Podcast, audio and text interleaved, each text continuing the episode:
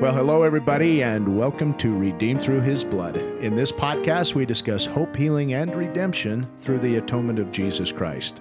My name's Scott Durfee, and it's my pleasure to introduce my partner in this project, our teacher, Brother David Durfee. Say hi, Dave. It's a good day It's a- to repent and be forgiven. Yeah, it is, and fill His Spirit by doing so. That's uh, definitely where we're uh, headed today once again. Hey, gang, I just want to make sure that we extend our gratitude to each one of you for those of you who have been communicating to us through emails. We've we've received some great emails lately, Dave, from members and non-members, those who have been listening to our podcasts and questions and comments. Uh, we want to encourage both. We try to incorporate your questions in our discussion. And again, we will deal with some of those directly in future podcasts. Uh, We also want to thank you for telling your friends about this uh, and sharing the, this experience with them as well. That's our hope that uh, we can take the good news of the atonement, the power of our Lord and Savior Jesus Christ through his atonement to those who feel lack or feel less or feel less loved, uh, etc. We just uh, are hoping and praying that this will extend and reach those who uh, need that help. You can uh, respond or send those emails to us here at He Redeems Us at gmail.com. He Redeems Us at gmail.com. Well, Dave, before uh, we jump into uh, this week's topic, last week we extended an invitation to do a personal inventory. We talked about honesty, the importance of being completely honest in our lives, uh, especially as it comes to our relationship with our Heavenly Father and Jesus Christ, our Lord and Savior. And, you know, that inventory invitation that we send out, I actually do that on a nightly basis as a, uh step called Step 10 in recovery. Step 10 says, uh, I, I'm going to try and quote it. We continue to take personal inventory, and when we're wrong, we promptly admit it. There's a process that I go through as part of my dailies uh, in recovery that keep me on the track of recovery and in a relationship with my Heavenly Father. That list doesn't have to be long for me. Uh, for me, this is how I do it. and it, it- there's no pattern, there's no right way, no wrong way. You don't even have to do it. But here's how I do it. Each night, I like to think of two or three things that I've been exceptionally grateful for that day. And when I write those two or three things down, it puts me in an attitude of gratitude where I can feel my Heavenly Father's Spirit more fully, more completely. And then I pray to Him, where have I been wrong? Where could I have done better?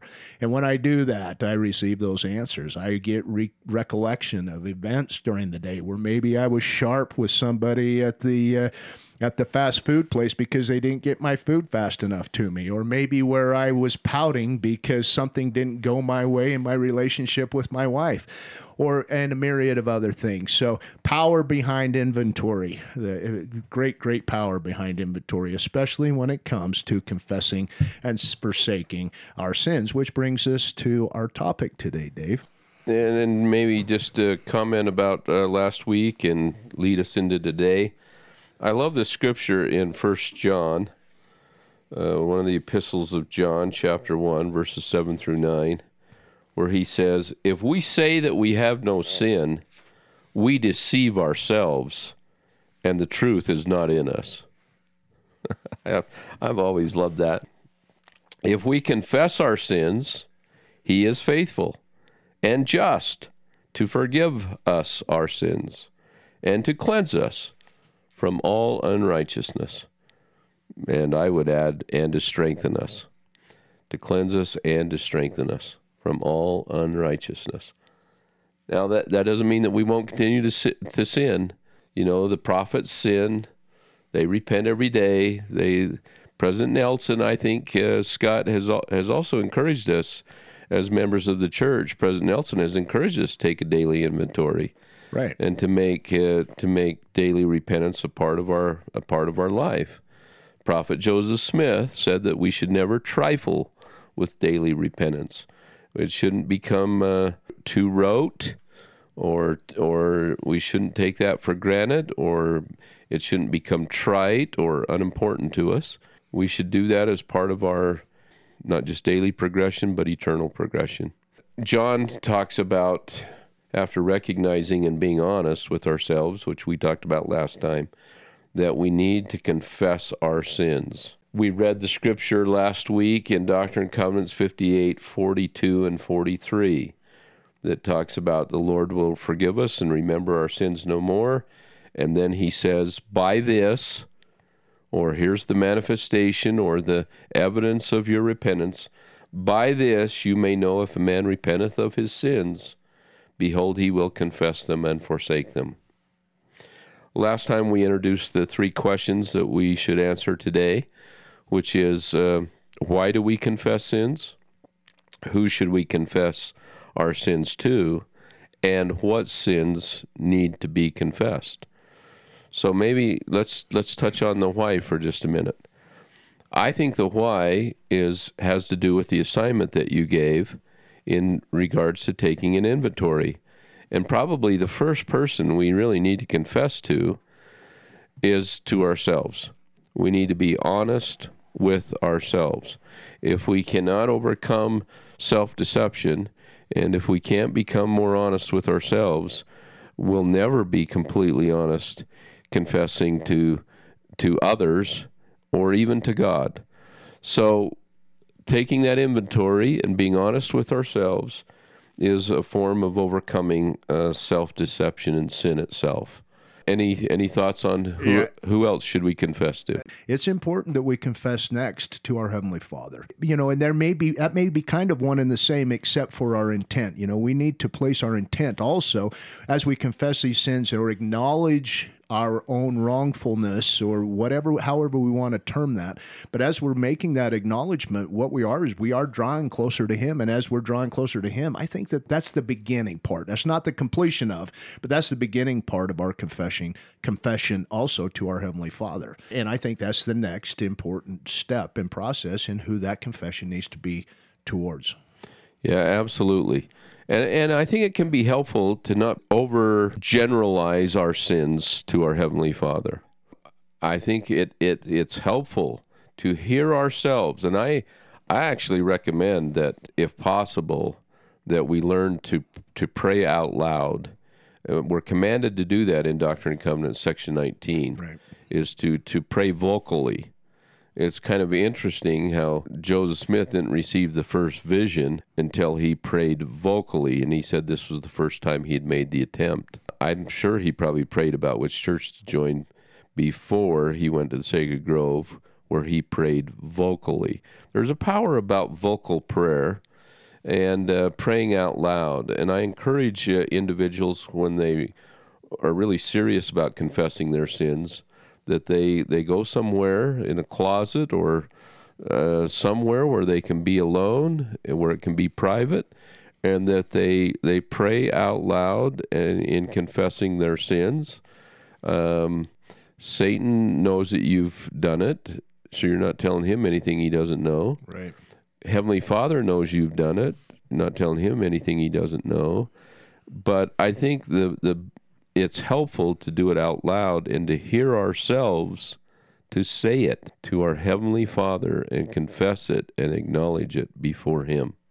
There's power in that. I have a, a really close friend, actually, who's a psychi- psychologist.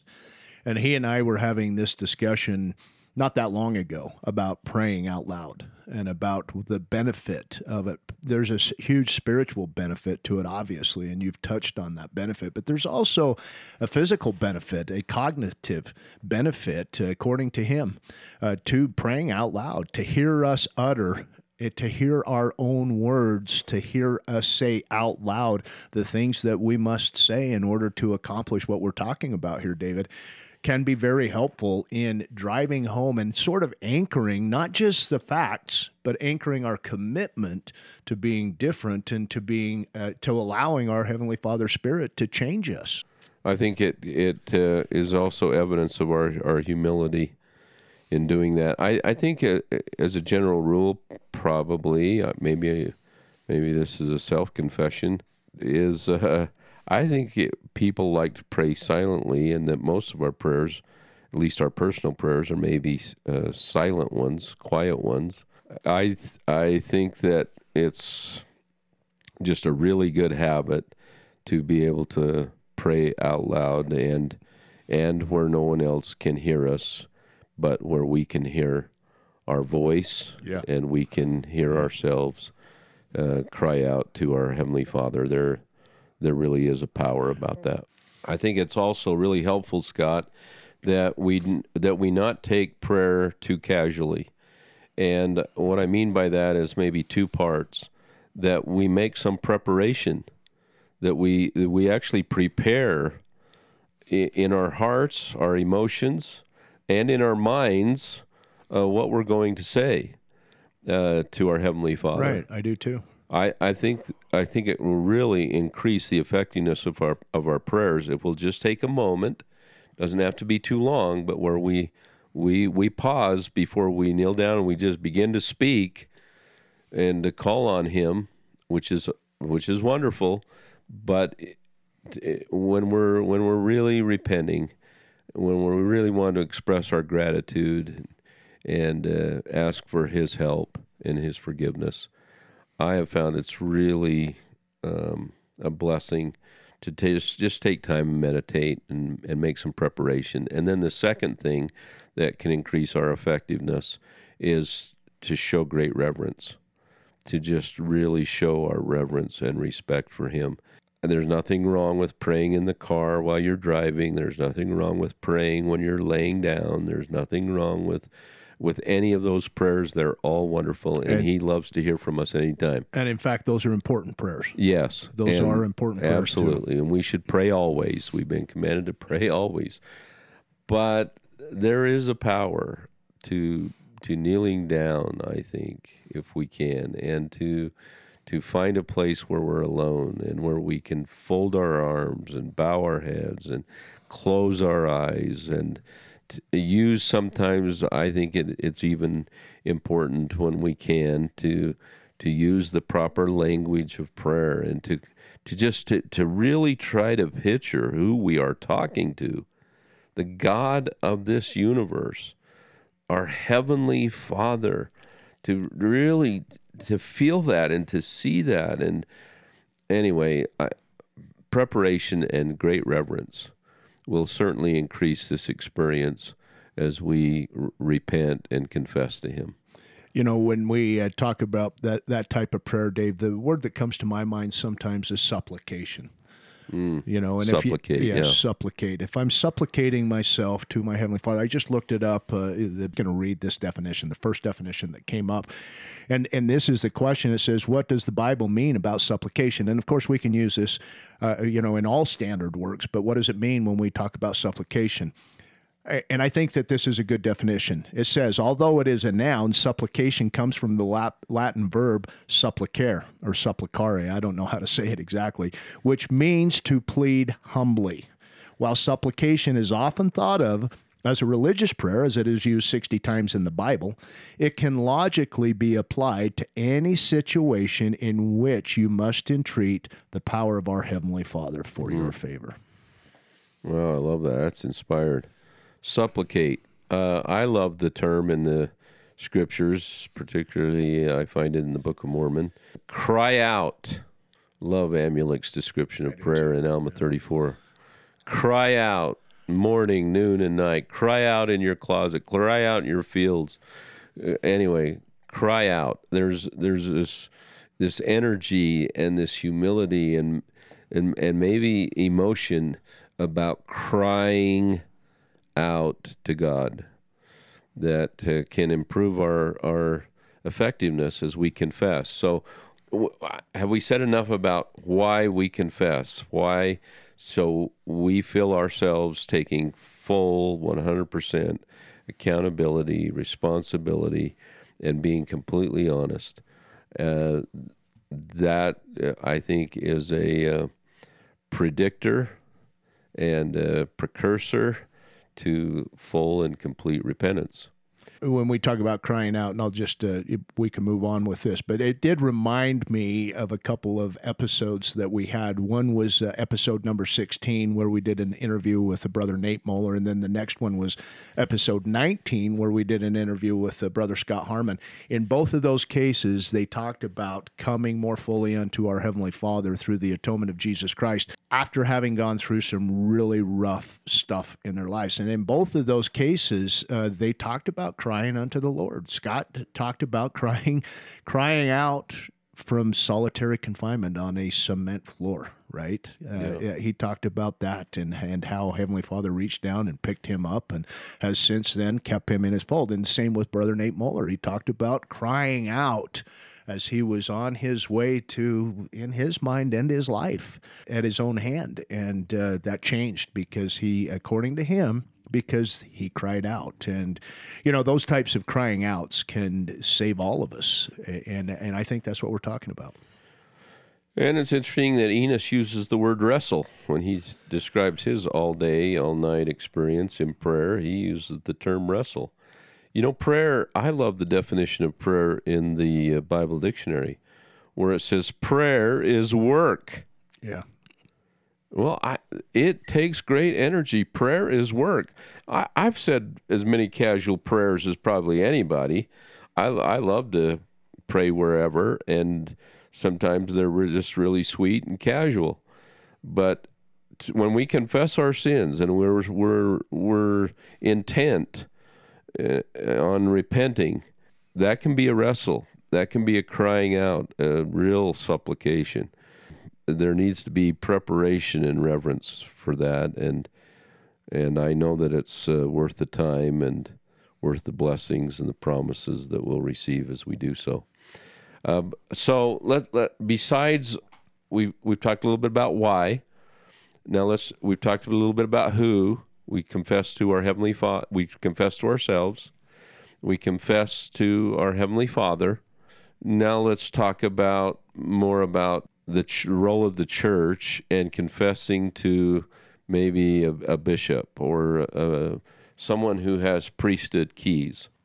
The instruction that I have received, I think the instruction that's given in the church, is that uh, we should confess to either our bishop, who is a common judge of Israel and has those keys, uh, or we can confess to our stake president.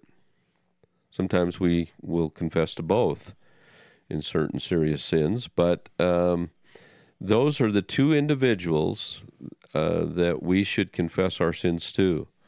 We shouldn't confess to counselors. We shouldn't confess to elders quorum presidents or relief society presidents or others. We should confess to those who have the direct responsibility to be a common judge in Israel. Uh, I think it's important that uh, we we be really careful that we don't confess generally to the church or to member other members of the church, but we confess to the proper priesthood priesthood authority. Um, and the role of the church is really important, which maybe we can talk more about as we get into this. Uh, any any thoughts or questions about uh, confessing to the proper priesthood authority. Yeah, Scott. yeah. I think that this is one, and so it's important for us too to know that not all things, and I think you've said that, but let's reiterate. You know, not all things need to be confessed to a priesthood authority. That's important for us to know. Oftentimes, in our fervor and our in our desires to come fully and quickly to Him, we we sometimes think that uh, you know to beat ourselves up over the the uh, over things. I was going to say the little things because sometimes the little things can feel like big things in our lives, right? But there are things, Dave, that should be confessed and things that uh, probably are not necessarily most appropriate to confess, uh, you know, for various reasons to those priesthood leaders as well. And I think that it'll be important for us to talk about that too. Well, I, I always go back to the statement by President Marion G. Romney when he was in the first presidency of the church with with President Kimball, and the statement that he gives, which was kind of the direction given to us when I was the branch president of the Missionary Training Center.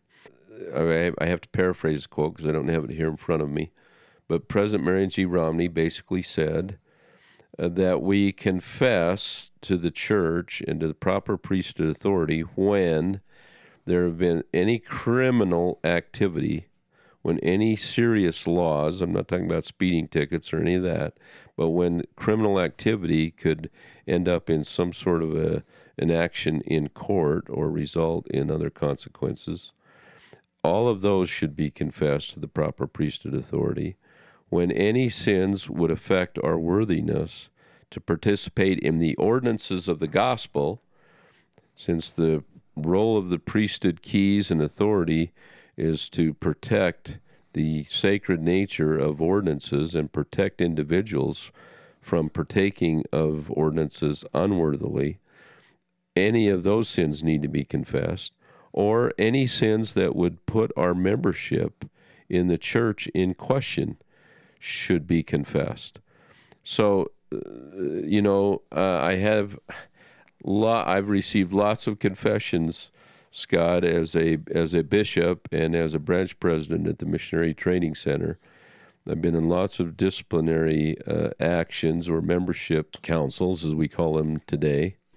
They're all they're all sweet, especially sweet missionaries coming into the MTC.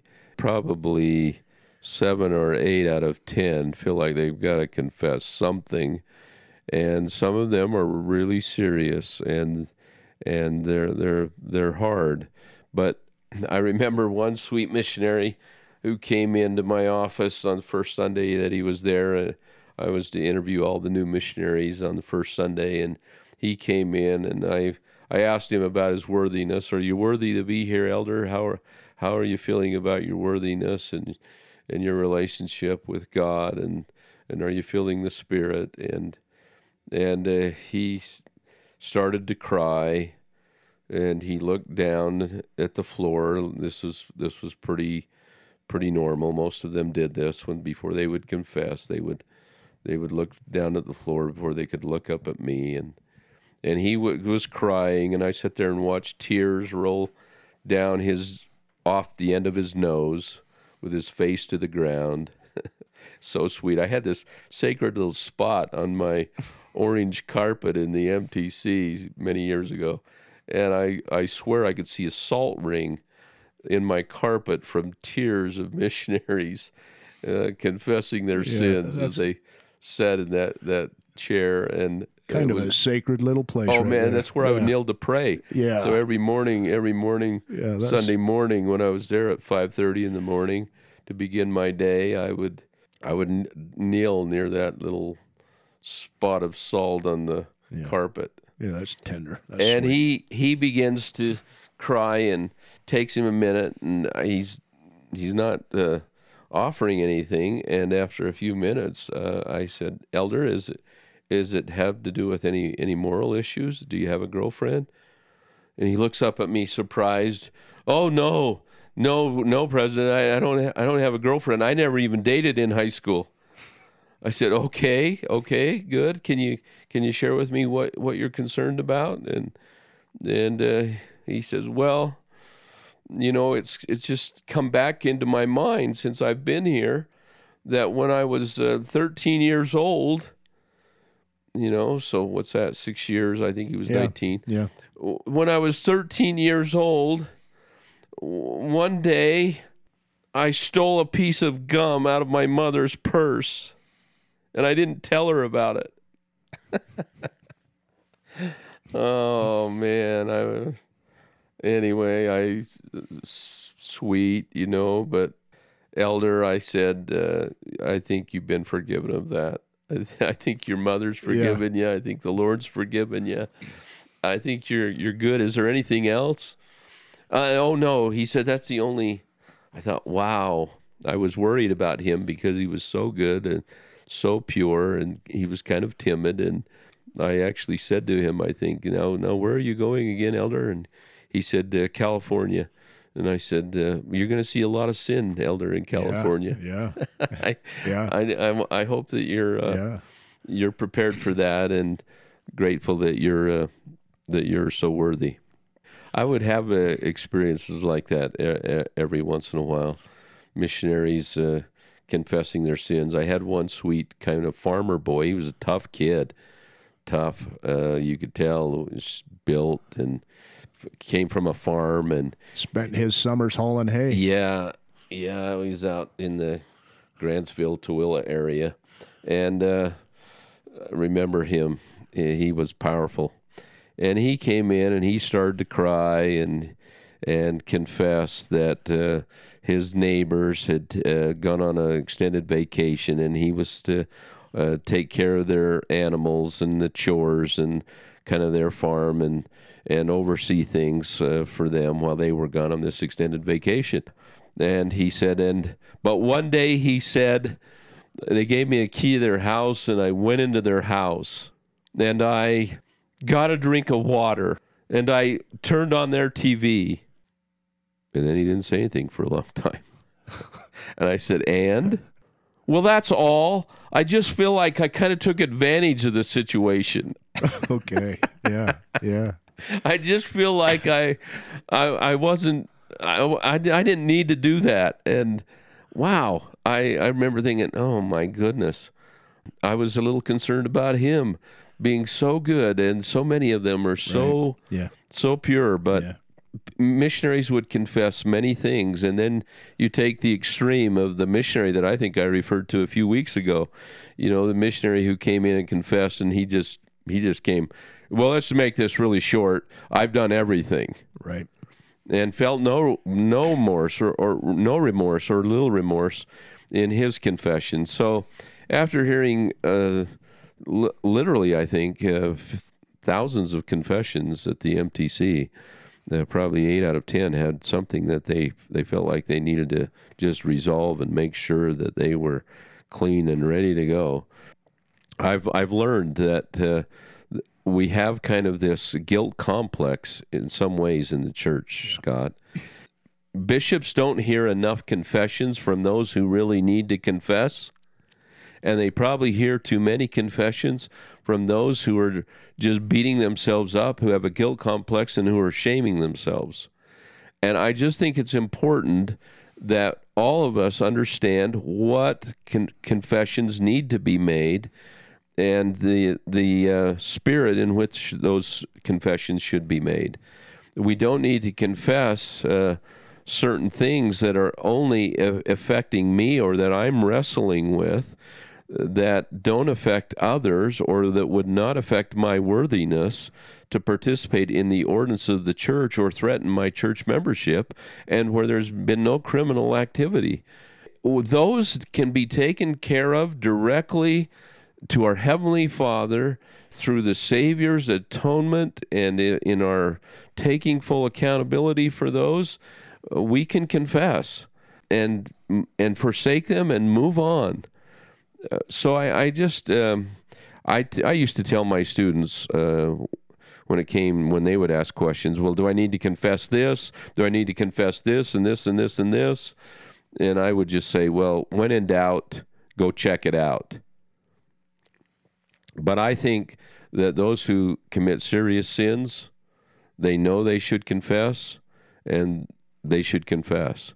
And those who don't commit serious sins, they sh- they should be understand and have the faith necessary to just take care of that with their heavenly Father. Yeah. The confession's still there, but it's just with our Heavenly Father. Absolutely. So, Dave, we talk about uh, you know the who and you know kind of for what so far, but uh, I think that uh, you know if we talk about uh, these things, it's important for us to include why. Why is confession so important? How would you answer that question if somebody were to say, Dave, why do we need to confess at all? So I touched on that when I, when saying that uh, to accept full accountability, full responsibility in my complete honesty, I need to I need to hear myself to myself and to others, to my heavenly Father especially, and to others, take accountability and responsibility for my sins. And and uh, as we go further into this, let me just there's one more group of people we need to confess to. If we have done anything in a in a if we're married, um, if and we've done anything to offend our sweetheart in secret or otherwise, that we should confess to her. Um, if we have done anything to hurt others, we should ask for their forgiveness and confess um, our offense to others that we have that we have hurt or sinned against. I, I think that's also really important, Scott. And there's there's ob- that's that goes into the why, so that we can maintain those sacred relationships of trust. Right, right. Well, I think uh, you know as we start talking about these sort of things, uh, the, another potential part of the why is it's really there's a freedom that comes with it. You know, there's a burden in carrying these secrets. You know, I think last episode I talked about how my sweetheart Deb always says that we're only as sick as our secrets. Well, those secrets are heavy and they weigh on us. And they don't just, I mean, there's a physical weight that we sometimes feel from them, but, but there's always an emotional weight. There's always a spiritual weight that comes with having these secrets. And anybody who's experienced this, I have, and you know, perhaps most of us at some point have. And if we haven't, here's an invitation to in, engage in this process because the freedom and, and, that comes from that confession is unmatched by anything else I've experienced in this life. I remember one time when when I needed to put forth a confession, uh, and it was a big confession, and that confession resulted in the lifting of my membership ultimately and uh, you know, and it was a not a confession of one thing. It was a confession of an attitude that involved many things. But that those many things, which I at one point in my life was ready to go to my grave with, Dave. I yeah. was I was just really ready to just you know the, because of the fear and the pride and all those other things that we had talked about earlier in earlier episodes because of all of those things, there was such a weight on me that my personality had even changed. Yeah. Unbeknownst to me, it was unrecognizable in large degree by myself, but it had changed. I had become more morose. I had become more edgy. I had become more ornery. I had become more conflicted with anything that was spiritual. I became more defensive. I had a big chip on my shoulder uh, most of the time. But when that confession took place on my part, and, and, when I was able to put in process a true repentance process, and these things were things that needed to be confessed, there were legal issues involved. There were other issues that, uh, you know, had to do with morality and other things too that definitely needed to be confessed. These were not, I took bubble gum from my mom's purse scenarios. These were not, I took a $5 bill out of the till at the dry cleaners and went and bought a, a, a hamburger with it. You know, they, they weren't those types of things. They were heavy, heavy, heavy things. And yeah. through that confession, there was a huge weight. And, and we, we hear that, you know, I feel like Absolutely. a weight was lifted off me. Well, that's literal, you know, for those of us who have been through that process, that expression is not just an expression, it's a literal experience where we feel unweighted and we feel f- more freedom. And we actually feel freedom now to start moving in the direction where we have felt damned to do so prior to that. We just felt like we were stopped and couldn't keep moving in that direction. Yeah, and and uh, we can't sin in a bubble, Scott. Uh, all our when we sin, as you described your sins affecting you personally and your your uh, emotions and your attitudes and your uh, you know whenever we sin, it affects others around us. Yeah, it does. And uh, it's so important that when we are negatively affecting others around us, who are close to us, that uh, that we maybe confess to them. Uh, so, uh, children uh, who teenagers, uh, adolescents who go in and confess to a bishop will probably be encouraged to share it with their parents. Now, a bishop will keep it confidential. A bishop's role is to to not to call parents in, uh, not to you know he needs to protect the confidentiality of uh, of those who confess to him. I'm not talking about child abuse or sexual abuse or those kinds of issues. I know that's uh, that's in the news a lot these days about the uh, the uh, exclusion of confidentiality in confessions to ecclesiastical leaders in the church, and uh, and there's two sides to that, and I recognize both of those those opinions. But an adolescent who is having a uh, an issue, let's say with morality, it would it would be nice if that individual that, that youth would be willing to share that with their parents so that the parents could help to strengthen them. So another reason why we confess is to uh, to seek assistance, to seek a, a, little more a little more strength, uh, to get some help. That that's another reason why we confess, whether that's to our heavenly Father or the bishop or to our parents or spouse or whoever that might be. Um, we d- we can't sin in a bubble, meaning that we, we can't sin without it affecting others, and we should ask for the assistance and help of others to those who we trust, who can who can really help us.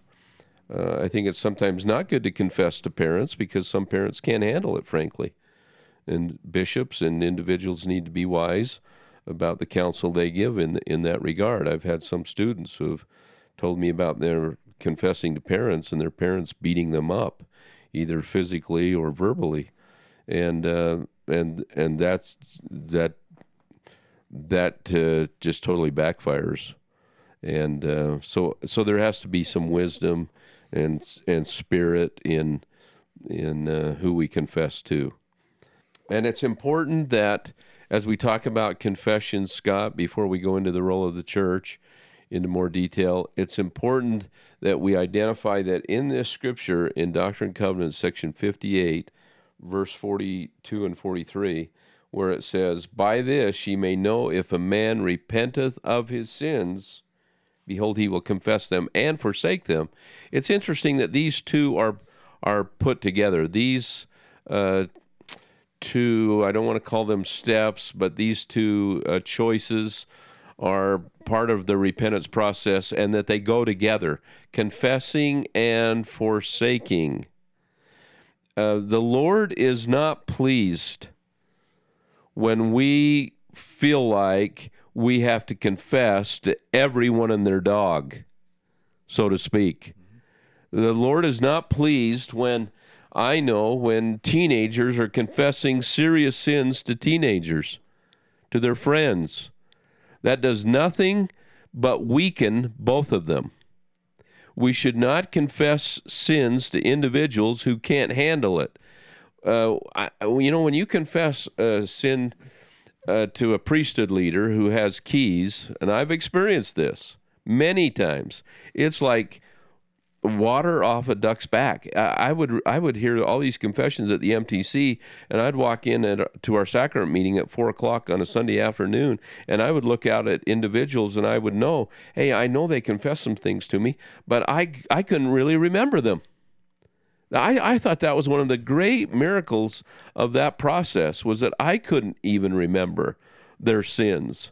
It was so sweet to go in there and say, I can't, I can't remember what they confessed. Uh, but that that may not be true when we're talking about confessing to friends, for example, of our moral transgression over the weekend. That would only damage our friend, make their weakness even greater. Uh, so we have to be, we have to understand that when he says confess and forsake, Forsaking means that we don't go around and continue to f- confess over and over and over again. I think in this regard, Elder Andersen has a story about that when he was a mission president and a missionary uh, in France confessing to him. And it's a sin that he'd confessed to his bishop, confessed to his stake president. He continues to confess to uh, to President uh, Andersen, Elder Andersen, who's a mission president there. And Elder Andersen finally asked Ellen, "Will you will you just put this behind you and move on? You know, we need to confess and then forsake, let it go." We need to let it go. I know I had that problem as a missionary, right? I confessed to my bishop. I confessed to my stake president. I stood in the line. It was a long line. This was, I, I'm old, and this was before we even had an MTC, and there was still a missionary home in Salt Lake City and a in a converted old elementary school. And I still remember the president of the of the mission home.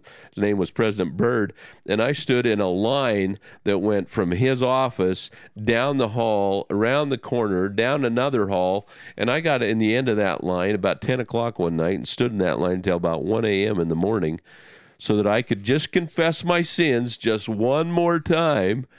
Then I go out on my mission. I feel like I got to confess to my mission president there, and I'm writing. Anyway, we need to know that when we confess, then we forsake. If our confession is honest, full, and complete, then we need to forsake it, Scott, and we we need to let it go and put it behind us. There's another component to this forsaking part, right? How often do we beat ourselves up because of our past sins, and we use those as as as ways to to flog ourselves even in front of others you know even jokingly even making light of you know well yeah you know me you know that's how you know and and on it goes. You know forsaking our sins also means that we don't keep wearing those dirty clothes. We get rid of them they're gone. We yeah and it's important for us to remember where we came from. It's important for us to remember that some of those sins, and eh, you know, we don't want them out in front of us. We don't want to be focusing on those. That's not forsaking. But forsaking also doesn't mean that we completely forget about them. We just don't keep relishing in them, regardless of what that relish may look like. It's important for us to keep look, be able to look back. You know, I always say in recovery that it's important for us to remember where we've come from. Otherwise, we have a serious danger of maybe going back to where we came from. It's important for us to remember that. But in order in order for us to really forsake, we can't keep living even verbally in that type of life, Dave. Not even mentally or emotionally. For example, when I was a missionary, this is what we would teach about repentance. It was in part of the discussions we had to memorize. We would we would teach about the steps we used to call them then, which I don't like to call them now. But uh, when it came to forsaking of sin, we would say, forsaking your sin means you never repeat it, not even in your mind. Right. Well, I loved that then.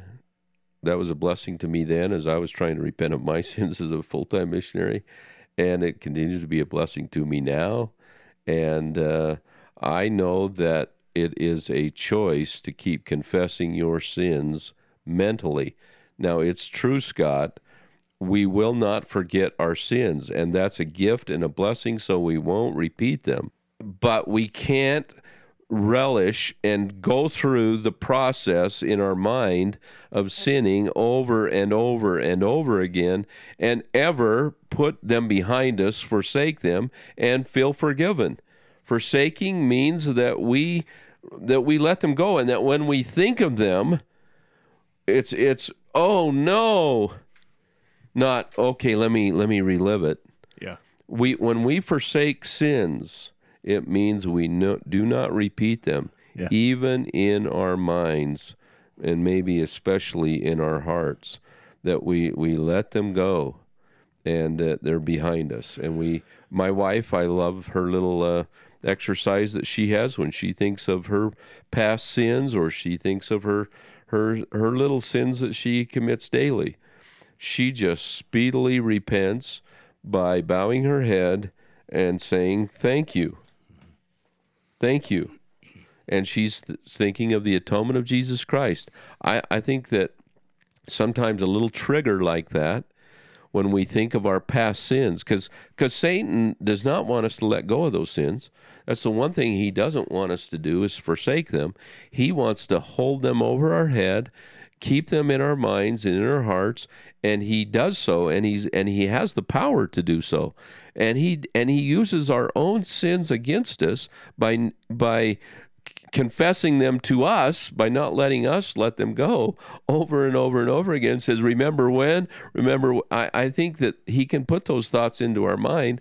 And when they come into our mind we ha- we have a choice to make to either relive them or to forsake them uh, by thinking of the atonement of Jesus Christ and about the power of the atonement and exercising our faith in Christ and that through him that that it's behind me I've let it go and uh, we bow our heads and we say thank you and we move on. I think that is so wonderful that we have that opportunity and there there's where heavenly father takes again those weaknesses and makes them become strengths to us like like talking talked about in ether 1227 in the book of mormon where we have those rememberings right but rather than beat ourselves up we do as chris does and say thank you Thank you for redeeming me. Thank you for paying that price. Thank you for your merits being in place of my merits to bring me closer to you. And, and, those in that way can be a real blessing. And that's where we see the atonement of Jesus Christ really work in our lives. Yeah, absolutely. Uh, I love the quote that uh, Elder Andersen used in his book, The Divine Gift of Forgiveness, in the chapter called Confessing and Forsaking Sin. I love this quote that uh, he uses by Elder Neal A. Maxwell, who says, Confessing aids forsaking. It's important to see how these two, as the Lord uses them in Doctrine and Covenants 58, how, how these two go together. Uh, confessing aids forsaking. We cannot expect to sin publicly and extensively and then expect to be rescued privately or quickly. When we face those we have hurt, especially those we love, although it is a painful experience, it can be a great help in giving us the strength not to repeat the sins of the past. So, confessing aids forsaking.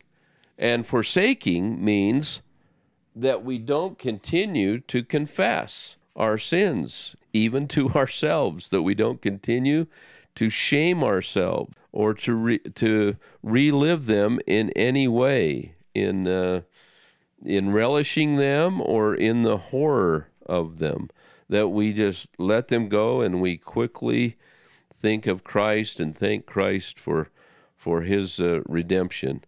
Uh, that's that's how the process of repentance works and it is something that is uh, it does take work. It takes great effort. It takes great uh, mental exertion to be able to put our sins behind us. It takes complete honesty to be able to be uh, fully accountable and uh, to become blameless. So I, I think that we have probably said enough about confessing and forsaking such an important part of the process of repentance. And I think it's really helpful. I invite our listeners to think about how these two, uh, um, I, I don't know what to call them attributes. What do I, what do we call them? Uh, these uh, they're these two exercises or of the these two these two choices, these two actions of our repentance, confessing and forsaking, how they are connected, how they go together. We need to confess what we need to confess to those who need to hear the confession. And we need to stop confessing over and over and over again sins that we should be forsaking. And we should not confess to anyone who the confession is going to weaken or hurt. I know it's true that in the young single adult population of the church, I had many tell me this that they would um, that they would go on dates and uh, when they were dating and that individuals would ask them have you ever have you ever done this? Have you ever done that? And and this was this was a part of a conversation they were having which was i believe totally used totally used by satan to manipulate individuals and to weaken individuals and to kind of see what individuals were willing to do or what they have done or what oh man i thought i, I used to tell students who would tell me that i would say well that's just evil that's just evil to to ask people about their past. You don't ask people about their past. There is n- there is nothing good that can come out of that. Now, I have to pause because Elder Andersen, he and I had this conversation. I think be, when people are getting in a really serious relationship, Scott, when when they are maybe becoming so serious that they might be engaged or they might be married, then that's a little bit different. Yeah, it is. Right? And that that that an individual deserves to know are there any sins of your past? Are there any addictions in your life that are going to affect our relationship? That's a different deal. I'm not talking about that. I'm just saying people who are are not in a serious binding relationship should not be confessing their sins to each other. That is damaging and it's manipulative. Yeah. We could go on and on. This has uh, been a great podcast. I think that uh, I've got to take a lot of things for myself from this, Dave. Uh, I love what you read to us from the book about what uh, Elder Maxwell had said about how confessing begins the forsaking process It aids for it. us. It just Strengthens it. aids it, strengthens it, even the beginning of it in some ways. And hey, I I, uh, I want to reinforce to Scott the idea that that that shaming is damning, yeah, and that shaming is definitely not forsaking. A person who has forsaken their sins, as we are commanded to do, if we have if we have confessed them to to ourselves, to our heavenly Father, and to proper priesthood authority, and others who maybe we have hurt. Once we have done that, forgiven at this point or not, we need to forsake them. yeah, And forsaking means that we we let them go and we don't continue to live them, repeat them even in our minds. Uh, shaming is the process of individuals who who just cannot let it go, who keep reliving it, keep beating themselves up over it. And and again, I know that um, Satan plays a role in that. That, that shaming is is not repenting. It has no role in the repentance process. If we go back to episode number three, in episode number th- three, it's entitled The Glimpse of Who We Are. And, and if we have that glimpse, if we even have a brief or a, a, a small understanding of who we really are, the shame is non existent. Shaming is of the devil. There is no question that shame, and let's just identify that real quickly. Shame means, and I've heard this said a lot, shame means that I'm a mess, that I'm a mistake, that I am a mistake. That's shame. That's not shame. I mean, we're not mistakes. We are children of our Heavenly Father who have a divine uh, royalty waiting for us at some point as we become joint heirs in our progression with our Heavenly Father in Jesus Christ. Shame has nothing to do with that. Guilt, on the other hand, helps us to capitulate and to eh, we we can use guilt down the road as sort of steering aids helping us to stay on the track huge differences shame is has no part in the gospel of Jesus Christ Guilt guilt is positive and it's of God to recognize to truly recognize our sins. Yep. Um, so so guilt is a positive. But shame is of Satan. Guilt is of God, shame is of Satan, and shaming is is damning.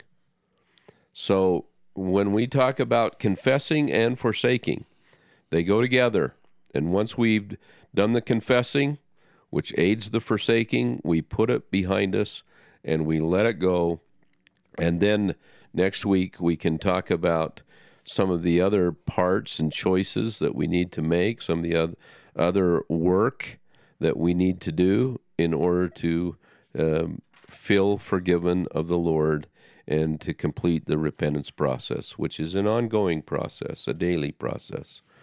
So thankful to talk about these things and uh, maybe just an invitation again, which is to uh, begin now to to confess yourselves to to confess your sins to yourself to to come to come uh, into the open, no more secrets, and to be able to confess to those who who need to hear the confession and to no one else, and then to put it behind us and to begin to forsake them.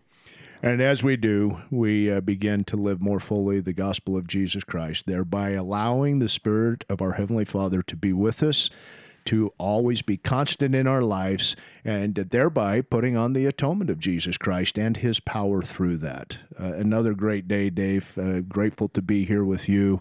Uh, do you have any final thoughts before we? We didn't get to the role of the church or to the membership councils, which I just wanted to touch on briefly, Scott. But but we can maybe do that uh, next week as well. Thank you, Scott. Thank you, everybody. Yeah, it's good to be here. Hey, gang, uh, thanks for being with us. Remember that uh, we love you. We uh, hope you feel our Heavenly Father's love for you, most importantly.